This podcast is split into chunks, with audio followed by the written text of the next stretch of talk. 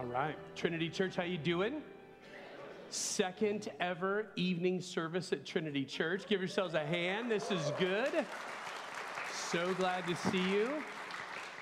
Some of you, if this is your first time with us, maybe even to this service in general or even to Trinity Church, want to especially welcome you. Thanks for making tonight a part of your weekend plans.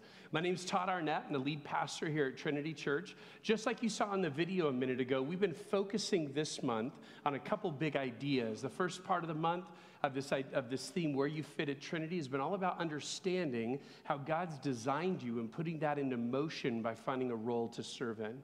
And then last week and this week, we've kind of shifted our focus to talk about the importance of belonging in community, of being in a group, a small group. And so, both of these uh, sets of two weeks, we've offered a, a, fair and expo afterwards. Tonight, we have that as well. And you can get, even tonight, get jump into a small group. We have men's groups, women's groups, home groups and recovery groups that are all starting in the next couple of weeks and would love for you to be a part of that. So you're joining us week four on a series called Where You Fit at Trinity. Well, if you have a Bible tonight, we're going to be in Romans chapter 15. Romans 15. Romans is the sixth book of the New Testament Matthew, Mark, Luke, John, Acts, Romans. And then in your Trinity this week, you have some notes that look like this. If you want to get those out, that'll help you track with us as we uh, kind of dive in tonight.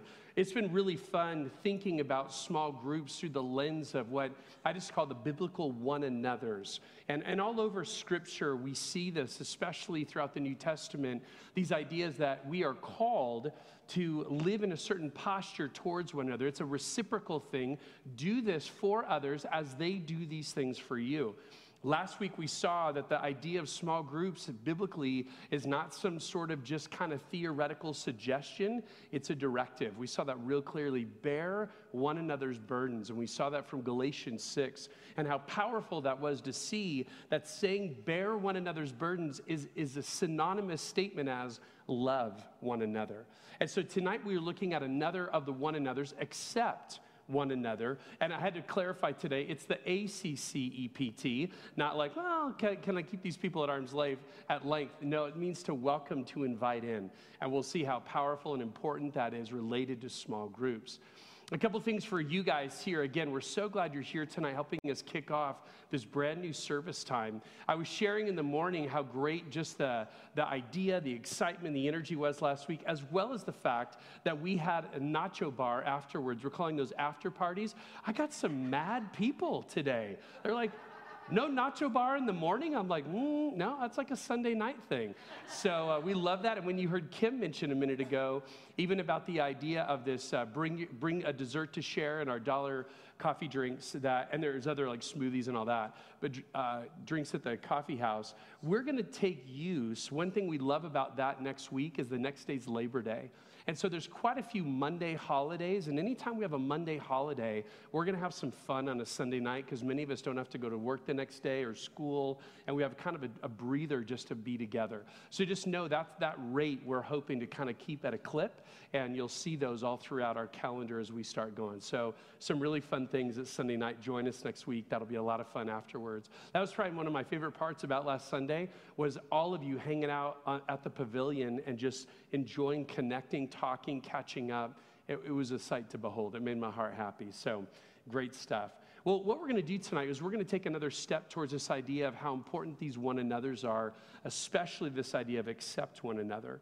And, and I want to say this from the beginning tonight. We've been, I think, pretty clear at Trinity uh, for a long time, basically saying that the, the, the worship service on a weekend has a purpose, it has a focus, it, it, can accomplish something, and we love that. But what it's not built to do is to be your small group. So, meaning these one another's, these ideas, uh, maybe the one one another you can do is what you already did tonight, and that was greet one another. That's a biblical mandate, uh, imperative, one another statement. But man, the other 16, they're really hard to do in an hour and 15 minutes here once a week. So, the, these, this idea of being in community, being in, with other people, not only is something that we see all over the New Testament, but even for us, our staff team has been working hard on surfacing our core values. We've been doing that for the last three or four months. And I want to reiterate one of the ones that we shared. Oh, by the way, I forgot. We have more lawn billboards if you'd like. There's actually just a few left. People have been taking them all over the last couple weekends. They're back at the Welcome Center. We have just a few more, but if you want your front yard to look like my front yard, that's what you can do and grab one of those. Um, but let me walk you through this core value that we, uh, one of the six that we have surfaced is in your notes tonight. And it's this idea we pursue spiritual growth and life change in community. We pursue spiritual growth and life changing community. So here's what we're saying there are only six big ideas, six values that we want to make much of these all fall in line. They, they feed towards our mission of being a people rooted in Jesus, reaching our worlds. But we make much of this, and here's why because we believe the Bible makes much of the idea that we're called to live in community, not to be Lone Ranger Christians, just kind of out there doing our best all by ourselves, but to be with a group of people doing life together. And like that core value says, pursuing spiritual growth and life change together. We want people who are, have been at Trinity for a long time or are new to Trinity to know that from the very beginning. We believe the Bible expects that you're in a place where you're in community. So we're going to walk that out tonight. And I would just say from the beginning, we have um, some tables set out up here on the plaza, a little bit of a reduced version of our expo, but it's there nonetheless. All four groups are represented. I would really want you to think tonight not if you should be in a small group, but simply which one. Have that idea from the very beginning tonight. And then as we exit out, I want you to go find a place to, to get involved. Here's our now what statement for tonight it says, Demonstrate the heart of God when you accept others into your small group. We're going to see that very vividly tonight that that is God's nature. God's posture is to accept us. Therefore, let's demonstrate that to others. Number one in your notes tonight accepting others is to invite them in. Accepting others is to invite them in. And I know you're like, Todd, that's amazing. You should write a dictionary. What a powerful definition, right? It, it's not that, that rocket science, but what's interesting is as you read it, it's going to actually mean a lot, especially related to small groups in just a minute. Here's where we're at. Your Bibles are open to Romans 15. Look at verse 7, just the first phrase accept one another then. Accept one another then. Now, that's obviously a very short phrase, and it's in the middle of what? Like, what is the, the context? Even that word then refers to he's just said something previous. So let me back up. Let me tell you a little bit about the book of Romans, probably one of my favorite books of the Bible. And, and what's great about it, what Paul's doing is he wants to build a case so that everyone who's reading it would understand the universal need that every human being has to be right with God. He makes his case over the first three chapters and he says, Everybody under the sun, whether you are Jew or Gentile, and by the way, in case those terms, you know what the word Jew means, but even the word Gentile can be like, what's that word mean? Basically, everybody else. Okay, so Jew and Gentile, everybody else, everybody fits under those two terms Romans works hard to say in the first three chapters everybody has failed and fallen short of God's glory. Everyone is in need of a right relationship with God. No human being on the planet can be right with Him. And then it moves into this idea at the end of chapter three, but there's hope because there's a universal appeal to every human being, Jew and Gentile, based on what Jesus did. The fact that he lived a sinless life, he died a sacrificial death, he was raised supernaturally on the third day. So Paul makes this argument a universal need met by a universal gift, a universal offering through Jesus. So that's what he's building to. And by the time he, he gets to about the, the later half of the book, then he starts talking about this is now, if, if that's true, if Jesus came and he made this way for us to be right, what are the ramifications of that? What are the realities now of what that means as people are trying to do life together? So by the time we hit, we're in chapter 15, Romans 14 and 15 really go together on this issue of what we'll call tonight gray areas, or what Paul uses a phrase of weak and strong Christians. We're almost at the very end of the book. There's only one more chapter after this where we're at tonight. So he's, he's getting to the end, but this is what had surfaced in this brand new understanding of the fact that being right with God was not about following a secret, a sequence of rules. At the end of the day, you can boil all religion down to that. There's a sequence of rules that you have to do to be right with that deity. Christianity is different because it says there's no rules that could ever make you right enough. Jesus did what you couldn't do for yourself. And as a result, it's a response of faith and confidence and trust that says, Jesus, I believe what you did for me. And in light of that truth, now I simply want to walk in a way that looks like you. So, in that confusion then of, of now people who are in Christ, there's a, a, a question of, well, then what rules are we supposed to keep, if any? Is everything off the table? Does anything matter? How are we to relate to one another? So it was a real challenge. Now, the Bible had for this group of early Christians, there definitely were some black and white issues, meaning things that were really clear this is right, this is wrong. So, in this uh, conversation of gray areas, was never the issue, let's say, of murder. You know, it's like murder, well, now that I'm free in Christ, you know, it's no big no. No, that's a problem, okay? Everywhere, all the time. But there were gray areas that there's nothing that God's word spoke clearly to, and the early Christians were struggling with this. They're trying to figure out how am I supposed to relate? And so, what Paul does, he, he uses these phrases, weak and strong Christians. And for some of us, that might mean, well, do the weak ones not work out at the gym? I mean, what, what does that mean? And, and he defines it. He says, no, this is what it means. For someone who's new in Christ and has no uh, conscious objections, meaning in their mind and their spirit related to these gray areas, they can engage in these things and not feel a sense of tension or this is wrong, then they are in that area strong and able to engage in faith and be right before God.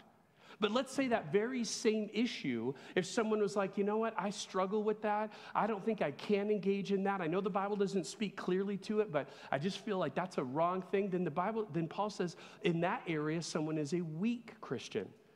And this was my problem growing up. I remember hearing a lot of talk about this, especially in my youth group growing up and then in college. And I remember being confused like, okay, so basically there are weak Christians and there are strong Christians. And of course, everyone wants to be strong. And then I realized that's really not it. All of us, depending on the issue, are either weak or strong in multiple areas and ways. The issues that were surfacing in the early church were things like certain foods that they felt they could or couldn't eat. Others were issues of, maybe what day of the week to worship. Others were the ideas of food that was even offered to idols previously and what to do with that. And I know, I know you this week on Tuesday, you were talking to the butcher. Was that piece of beef offered to an idol first? Like, you don't deal with this stuff. It doesn't faze you. It's not even the issues of our day. So that's where the tension is. What is that even about? I don't worry about any of those things they did in the early church in the first century, but I want to help you see tonight that you do worry about other ones, though. You have some tensions with some other issues that in some areas you feel incredible freedom to engage and, and under your relationship with Christ, you feel like you can move forward. Others, that maybe even the person sitting next to you feels like, oh, I don't know if a Christian should do that. And, that's really the issue. Even before I read this list, the issue wasn't that people had their own internal ideas of some of these gray areas. The issues became well, if, I'm, if I feel like a Christian shouldn't do this, then I'm looking at Christians who can, who do have the freedom to do that, and I'm judging them. I'm saying, I'm not sure you can be obedient to Christ and be doing that. And conversely, the people who were strong in these gray areas and felt the freedom to engage, they were irritated because they're like, you know what? You're driving me nuts. You're making such a big deal out of something that the Bible doesn't even speak to. We have freedom in this area. So that's where the conflict was. It was people moving from, I have an opinion, to this is how it should be. And can I just caution all of us? That's always a problem. Every time I take something in Scripture that the Bible doesn't speak clearly to, but I want to form it into some kind of binding rule on everyone, I've crossed some serious lines. And there's going to be some significant consequences as a result in my life and those that I impose that upon other people. So that was where the tension was. It wasn't even so much the issues, it was the way they were treating one another about the issues. So here's what I did I put a, a list together of a few things that I know in my Christian experience uh, of interacting with people and talking to them about where are these gray areas. Here are some of the ones that Christians I know struggle on both sides of these issues if, if it's okay for them to engage. It might be things like drinking alcohol. It could be the idea of having tattoos. It could be the idea of being a vegetarian or not being a vegetarian. It could be like maybe belonging to a particular political party. And then the one I can't even begin to understand people who root for USC over UCLA.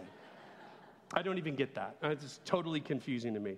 Um, but joking aside, those are, those are some of the things, though, that people struggle with of going, I, I, I, can't just engage with this or not engage without maybe wanting to cast judgment upon someone who, who feels differently about the issue.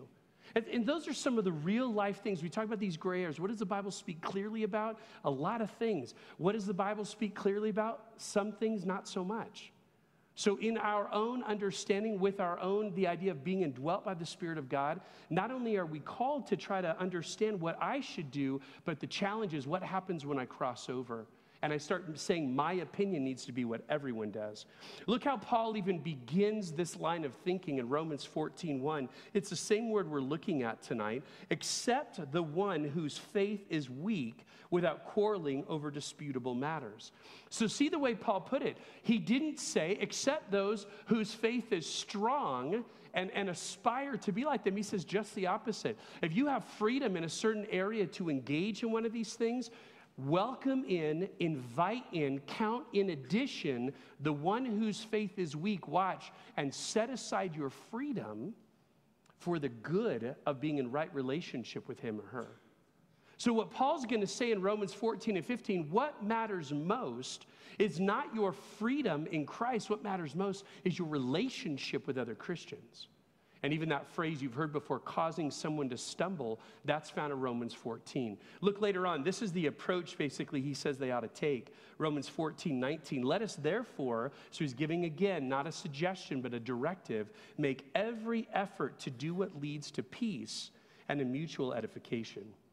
So that's the context of where we find ourselves. Just a few verses later is Romans 15, 7, where we're at tonight. Here's what that word means very simply. I said it a minute ago. It means to take in addition, to receive, or to welcome. It's used 12 times in the New Testament, and I wanted to show you just a couple of different ways it's used. It's used descriptively in Acts 28 when Paul is writing about when he and some others on a boat were shipwrecked. Look at the word. It says 28 verse 1, once safely on shore, we found that that the island was called Malta. The islanders showed us, watch this, unusual kindness. That's going to be important in a second. They built a fire and they welcomed us. That's that word, accept or to welcome. They welcomed us all because it was raining and cold. So that word's used descriptively. It's just simply mentioning this is what it looks like to accept, to welcome in people. Then we see it directive, we see it as a command. And it's Paul writing a personal letter to Philemon. You have this letter in your Bible. Philemon was led to the Lord by Paul. One of Philemon's slaves, named Onesimus, ran away from him. And Paul, he came to know Christ where Paul was. And Paul sends him back with this letter in hand. And this is what he says Philemon, verse 17. So if you consider me a partner, welcome or accept him as you would welcome me. So that's some different ways that we see this word used in the New Testament. And, and so, what's so important is why are we talking about this word tonight, especially related to small groups? And you get it already, it's huge. Our small groups, when we make a big deal of saying, hey, it's essential that you're in Christian community, doing life together, growing together in your walk with the Lord, and then say, oh, by the way, all of our small groups are filled. Oh, well, I should go be in one, but I guess at another church? I mean, what does that even mean? So, the idea of accepting others is huge when it comes to small groups. That we're going to say from the beginning, I'm looking forward to how God's going to add people to our community that we're doing life with together. And so, really, what that elevates almost more than anything, we've said tonight that there's a need for people to join small groups, but you know what we also have a need for? People to help lead them. You might be here and you might be like, I'm already in a group and I love leading, or I've been in groups before, this is great, but oh, you, you have a need for someone to lead a group. I'd, I'd be open to that. And that's the way that we're able to keep saying that we accept people into groups because our groups don't get full because we just start starting new groups. I just said start starting. That's pretty cool. I like that. So, so you get the point. If we're going to live out this biblical mandate, that means we have to constantly have new opportunities for people to join. And if God's putting that on your heart tonight, I'd love for you to go out to our small group area out there and, and mention that. Say, hey, you know, I'm open to leading a small group if that would help create more space for people so we can keep accepting them into these relational environments. That's where we're starting tonight. Let me show you where we're going to keep going. And let's get to point number two. Number two, Jesus is your model regarding how to accept others. Jesus is your model regarding how to accept others. Now, I'd say Jesus is your model about everything, but especially in this area of what it means to accept others, let's look at what he showed us. Let's continue reading. We're in Romans 15 7. Here's the next phrase Accept one another then, just as Christ accepted you just as Christ accepted you. So, what Paul's going to say is he's going to say, hey, if you're wondering what does it mean to accept people, think back to what it meant for Jesus to accept you. This is to me one of the wild things about the Bible that God, knowing who He is, creator of the universe, He has absolute right and authority to tell His created beings, accept one another, period. He doesn't need to give any explanation. But what I find so amazing, almost every single directive, command in Scripture is followed up with here's why. A God who does not need to explain himself continues to explain himself because he knew he created people like me. Accept each other? Why? Oh, just as Jesus accept. Oh, okay, fine. And that, that really does. It pulls the, it connects the dots and pulls the ideas together. Then you're like, oh, okay, yeah, that kind of makes sense. Because let's go back, let's rehearse something for a moment. Let's rehearse what it was like for Jesus to accept you. The Bible says in Romans 5 8 that you were sinners when he went ahead and reached out to you, accepted you. The Bible says that you were his enemy just two verses later in Romans 5:10 when he accepted you. The Bible says in Ephesians 2 1 that you were dead. You were spiritually unresponsive and yet he accepted you. The Bible says later on in that same chapter that you were one who deserved the wrath of God, but Jesus accepted you. 1 John 4:10, the Bible says it wasn't because you loved him that he started loving you. No, he loved you well in advance. And so all of these things were, were indicative of the reality of who you were when you came into this relationship, when you responded to the gospel, you didn't have your act together. And it doesn't matter how morally pure you thought your life was, the Bible says you were a wreck. Every single one of us. That's what you were, who you were, when Jesus accepted you into his family. So that's the, the frame now that we're talking about. What does it mean to accept others? Well, that's the modeling, that's the example Jesus gives us. Now, I want, I want to say this phrase, and I want you to track with me. Let me say it. I'm going to say it part way through to get your attention, and then I want you to track all the way through. Watch this. Jesus doesn't accept you as is. Jesus doesn't accept you as is apart from what he has done for you so you can be acceptable. Track that whole statement. I think you and I have heard, I'll be honest, I have probably taught Jesus loves you as is. And he does only because of what he did to make you acceptable. We're going to unpack this word accept for a little bit tonight. It's really important because that is one word that is very explosive in our culture right now and means everything to everybody. So I want to give you some biblical framework, some guardrails tonight. When we say the word accept, what are we saying? The reason you're acceptable to God is not because of anything you did, but it's only because of what Jesus did to create the opportunity, to create the standing whereby you could be accepted of Him. Remember, you were a sinner, you were spiritually dead, you were an enemy of God, deserving of wrath. That's who you were. Yet you are still somehow able to be accepted simply because of what Jesus went ahead and did for you. Look in your notes. When we read that Jesus accepts us, it's not based on simply how great we are, because we're not, but based only upon what he has done to make us acceptable. That's a powerful idea, and I don't think it's one that we talk about enough. And, and I don't think that 10 or 15 years ago it was as dramatically as significant to talk about as it is today, where the word accept means it's a very powerful, powerful word. So let's start with that idea. For us to say Jesus accepts you as is, we're saying only because of what he's done to make you acceptable. But let's go a little bit deeper. Why, why is Paul now, towards the end of Romans, pushing on this idea of how important it is where they're having these factions and divisions over what they can and can't enjoy, their Christian freedom? Why is he pushing on this idea of how important it is that they accept one another? And I think it really comes back to this. What did we say at the beginning of the book? We said that what he's laying out in the first three chapters is that there was a universal need that we had to be right with God that was accomplished by a universal offering in the person of Jesus. And so I really think the reason why this is so important to Paul and why Paul says with great fervor, set aside your freedoms for the sake of being right with one another is simply this don't undo what Jesus did for you. And what I mean by that is when Jesus goes to the cross, when he pays for your sin and mine, when he raises from the dead three days later, he not only created a vertical way for us to be right with our Father, but he created a horizontal reality for us to be right with one another.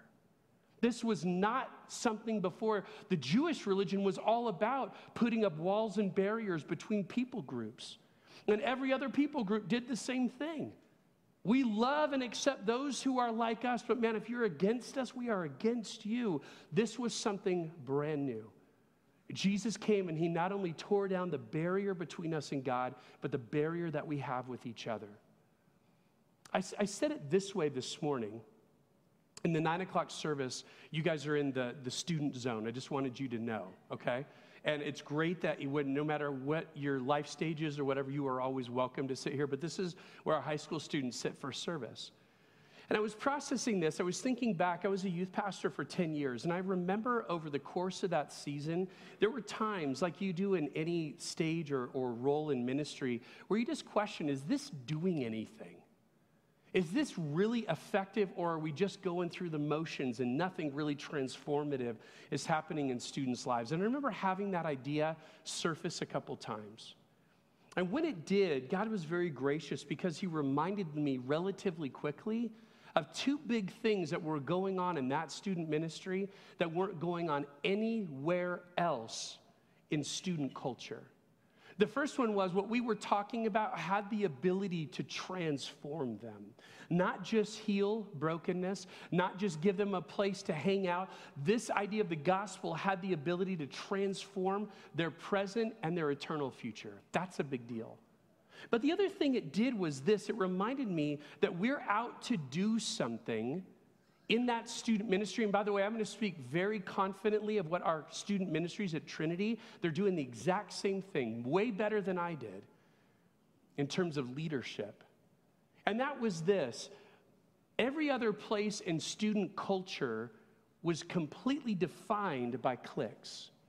If you're in the band, you might be accepted by other band members, but everyone else is making fun of you because you're in the band.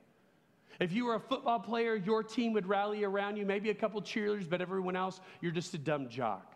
How you dressed, what music you listened to, what um, illegal narcotics you ingested, these were all things that put people in their own subcultures, and people did not cross lines. You stay in your lane. And here's the wild thing at our student ministries, I saw students from every type of those backgrounds be able to come together in community under the name of Jesus and actually be a group of people who accepted one another. That's not just for student ministries at any local church, because here's the reality we all just get older with that same idea. I'm going to keep rallying around people who are just like me. I'm going to create a club for this, an interest group for that. And it's just so easy for us to keep isolating ourselves and only putting around us the people who are just like us. This is what Jesus' church is meant to be so uniquely different. It's where all people, all people can be accepted.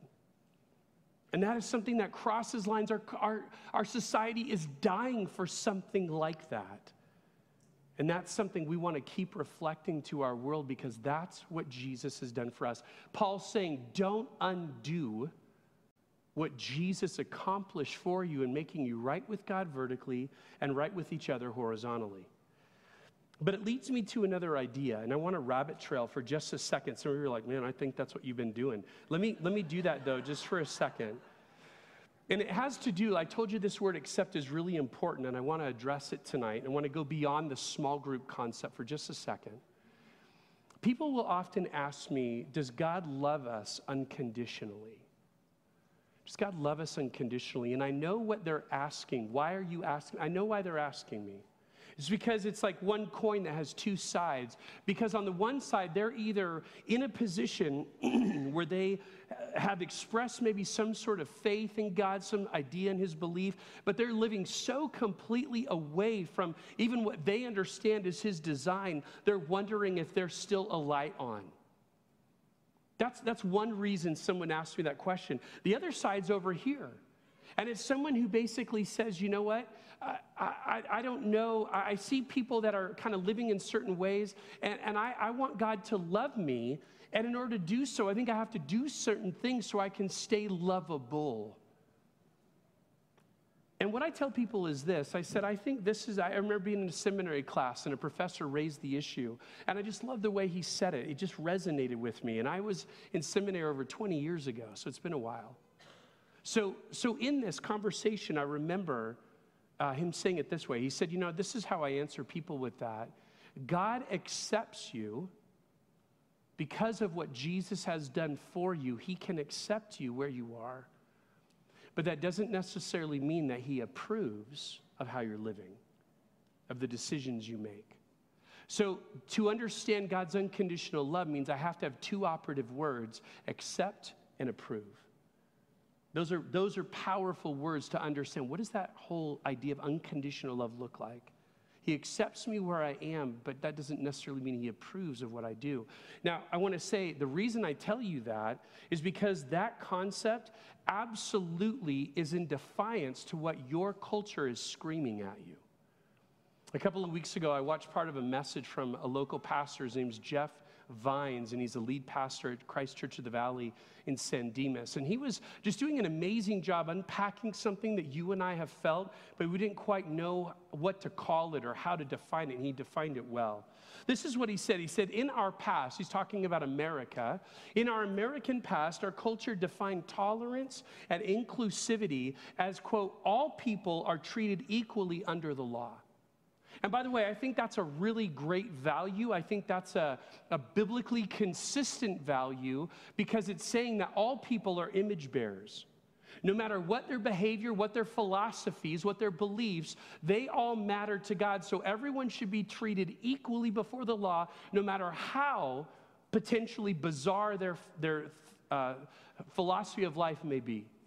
That, that's where we used to be. That was the definition of tolerance and inclusivity.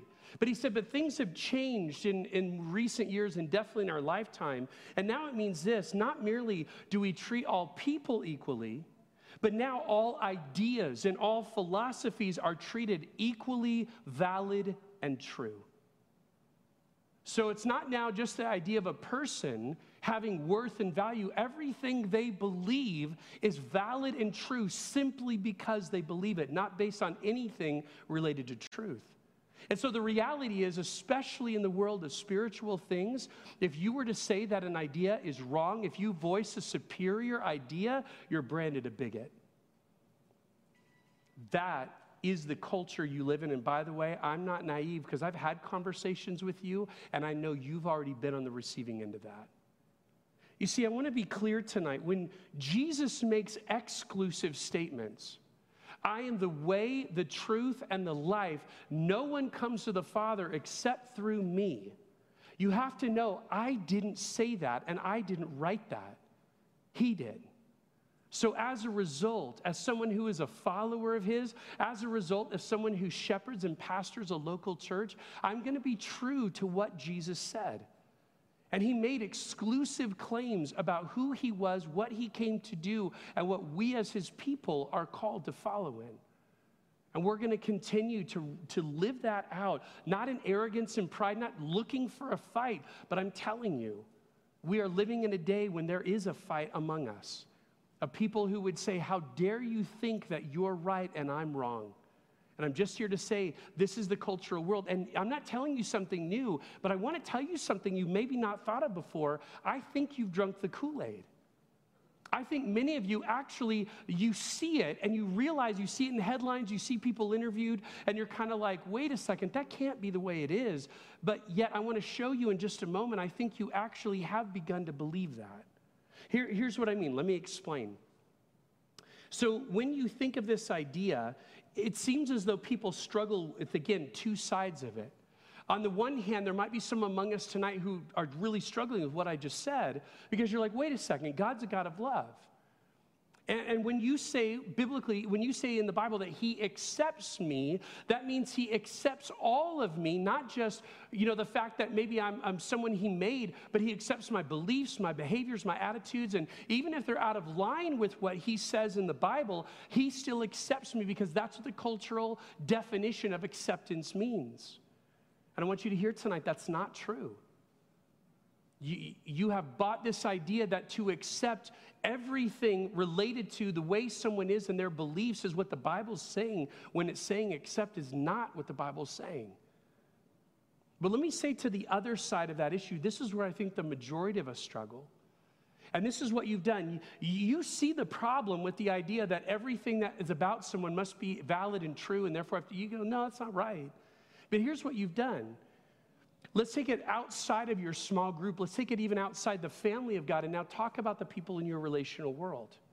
Talk about the people you live next door to. Talk about the people you work with. Talk about maybe extended family members or even those who live under your roof. And here's your concern. Your concern is, is that there are people in your world that are living completely opposed to God. And by the way, the Bible says that they would do that.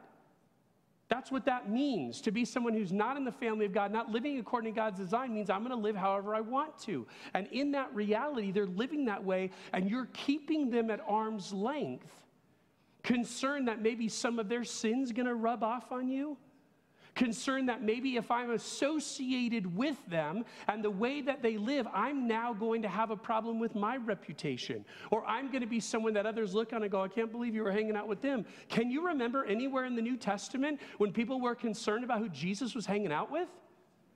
All over the place. Because he was hanging out with sinners and tax collectors and prostitutes. So here's where we have to see this. We've subtly bought into that same lie that whatever someone believes defines the totality of who they are. So, on the one hand, I'm not going to accept them just like that's valid and true, but we do the other thing. I can't have anything to do with you because your life and your behavior and your beliefs are not in line with God's word. And I'm telling you, praise God, the people who loved you before you knew Jesus didn't treat you that way. They did not see you through that lens as someone who's lost, and therefore I got to keep you at arm's length so I don't get dirty. They were people who showed you the genuine, authentic love of God as is, where you were, with the goal of wanting to show you something better, show you something true. This idea of accepting is absolutely critical in our culture right now that we understand what does the Bible say when it means accept others? And in our short time together tonight, that's the best way I know how to say it. Let's wrap it up. Number three, the result of us accepting one another is that God gets the credit. The result of us accepting one another is that God gets the credit. This is the, the, the whole verse now. Accept one another then, just as Christ accepted you in order to bring praise to God. Another way of translating that last phrase in, uh, from the Greek New Testament is to the glory of God. So, to the glory of God, when we accept others, just as Christ accepted us, God gets glorified. Now, here's the funny thing I've said this about other terms before. I get irritated in my spirit about me. It's not saying anything about you because you're awesome, but me, I'm irritated when I use, quote, Bible land words as though I know what they mean because everyone around me seems like they know what it means. And I think that term glorify God gets used so much. And many of us, if we're honest, are scratching our heads going, I'm not sure what that word means. But it's in the song we just sang, so I'm going to keep singing it. Or someone says, you know, to God be the glory. And you're like, sure, I don't know what that means though, but okay. So I want to take that word out of Bible land and I want to bring it into the real world where we can actually say, if we're here tonight and say, I'm not sure what that term means, let me help you. Look how Piper says it. John Piper said, glorifying God is feeling, thinking, and acting in ways that reflect God's greatness. That's really accessible, very simple, and that does well for my brain. So rather than all the theological milieu we could get in, look how he says it simply feeling, thinking, and acting in ways that reflect God's greatness. So listen to the verse again through that definition. Accept one another then, just as Christ accepted you, feeling, thinking, and acting in ways that reflect God's greatness. And a commentator, I was looking at his commentary, Colin Kruse, this is how he said it. God's glory was promoted when Christ received us, accepted us, sinners. And it's further advanced when we, who are by nature sinners and wrapped up in our own concerns, instead receive, accept our brothers and sisters in Christ with warmth and love. Super well said. That's a great way to say it. So he's saying this is how God gets the credit, how God, his character gets reflected, is when we do this towards one another. That's powerful. I don't know the last time when you thought, is there something I could volitionally, actively do that demonstrates, that replicates, or, or represents God well in my world? Can I tell you, you just read it tonight? Accept one another. God gets the credit because why? Because we readily distance ourselves from people who are not just like us. The family of God has a different quality and a character than anywhere else in the world. And this is how we'll finish tonight. We've been making much of this idea, you belong. It's all over our lawn billboards, it's on the front of our building. And I want you to realize, I want to connect a dot tonight. While we've made much of this idea, we pursue spiritual growth and life change together in community. I also want you to see tonight another core value, and it's right there. You belong here in your notes tonight, right there. You belong here. If we are going to be a community of Jesus followers who actually don't just put statements out there, but truly represent who we say we are, then we are going to be a people who accept others just like Jesus accepted us. This week, would we be a people who demonstrate the heart, the character of God by accepting people in our small group? Let me pray. Father, so we say thank you tonight just, just for the fact that you have accepted us. What a good thing to pause and just consider tonight that there was no degree of rule keeping, no ladder to climb, no nothing we could do to be right in and of ourselves, but you went first. Not that we loved you, but you loved us and sent your Son as the atoning sacrifice for our sins. Father, thank you so much for accepting us where we were and by providing a way that we actually could be right with you through Jesus. If you're here tonight, I feel like it would be absolutely remiss of me to not give you the opportunity. We've been talking so much about the gospel tonight, to not give you the opportunity to respond. It begins with A, admitting, just like we said tonight, that you're a sinner who needs a Savior. You've lived life on your terms apart from God's design, and that's a problem. B is believe. Believe that Jesus, as he lived a sinless life, as he died a sacrificial death, as he was raised supernaturally on the third day, believe that Jesus is the only Savior available. C is choose. Choose to say, Jesus, I put my confidence I put my trust, I put my faith in what you accomplish for me. I'm not going to respond to you through religion of trying to be, keep rules to be good enough. I'm just going to believe that what you did is good enough for me. And as a result, I put my confidence in who you are, and I want to live by your power, your life in front of the people I do life with. That's your first step in responding to this great news of the gospel. And I would encourage you, before you even get out of your chair tonight, make that decision. Father, this week, would we be a people who reflect your character because we biblically accept people in the family of God and even those who are not yet, like you have accepted us? We love you and we pray in Jesus' great name. Amen. Before we finish tonight, let me just tell you this. Number one, like we said, we have those lists on the back. If you're planning on joining us next week, sign up to bring a dessert. We would love to eat what you bake, right? I'm just going to tell you right now, I love to eat what you bake. Number two is that we have some folks who'd love to pray with you at the end of the service. If there's any way we can just relieve some of that burden, come up front. Otherwise, have a great week. We'll see you next Sunday night.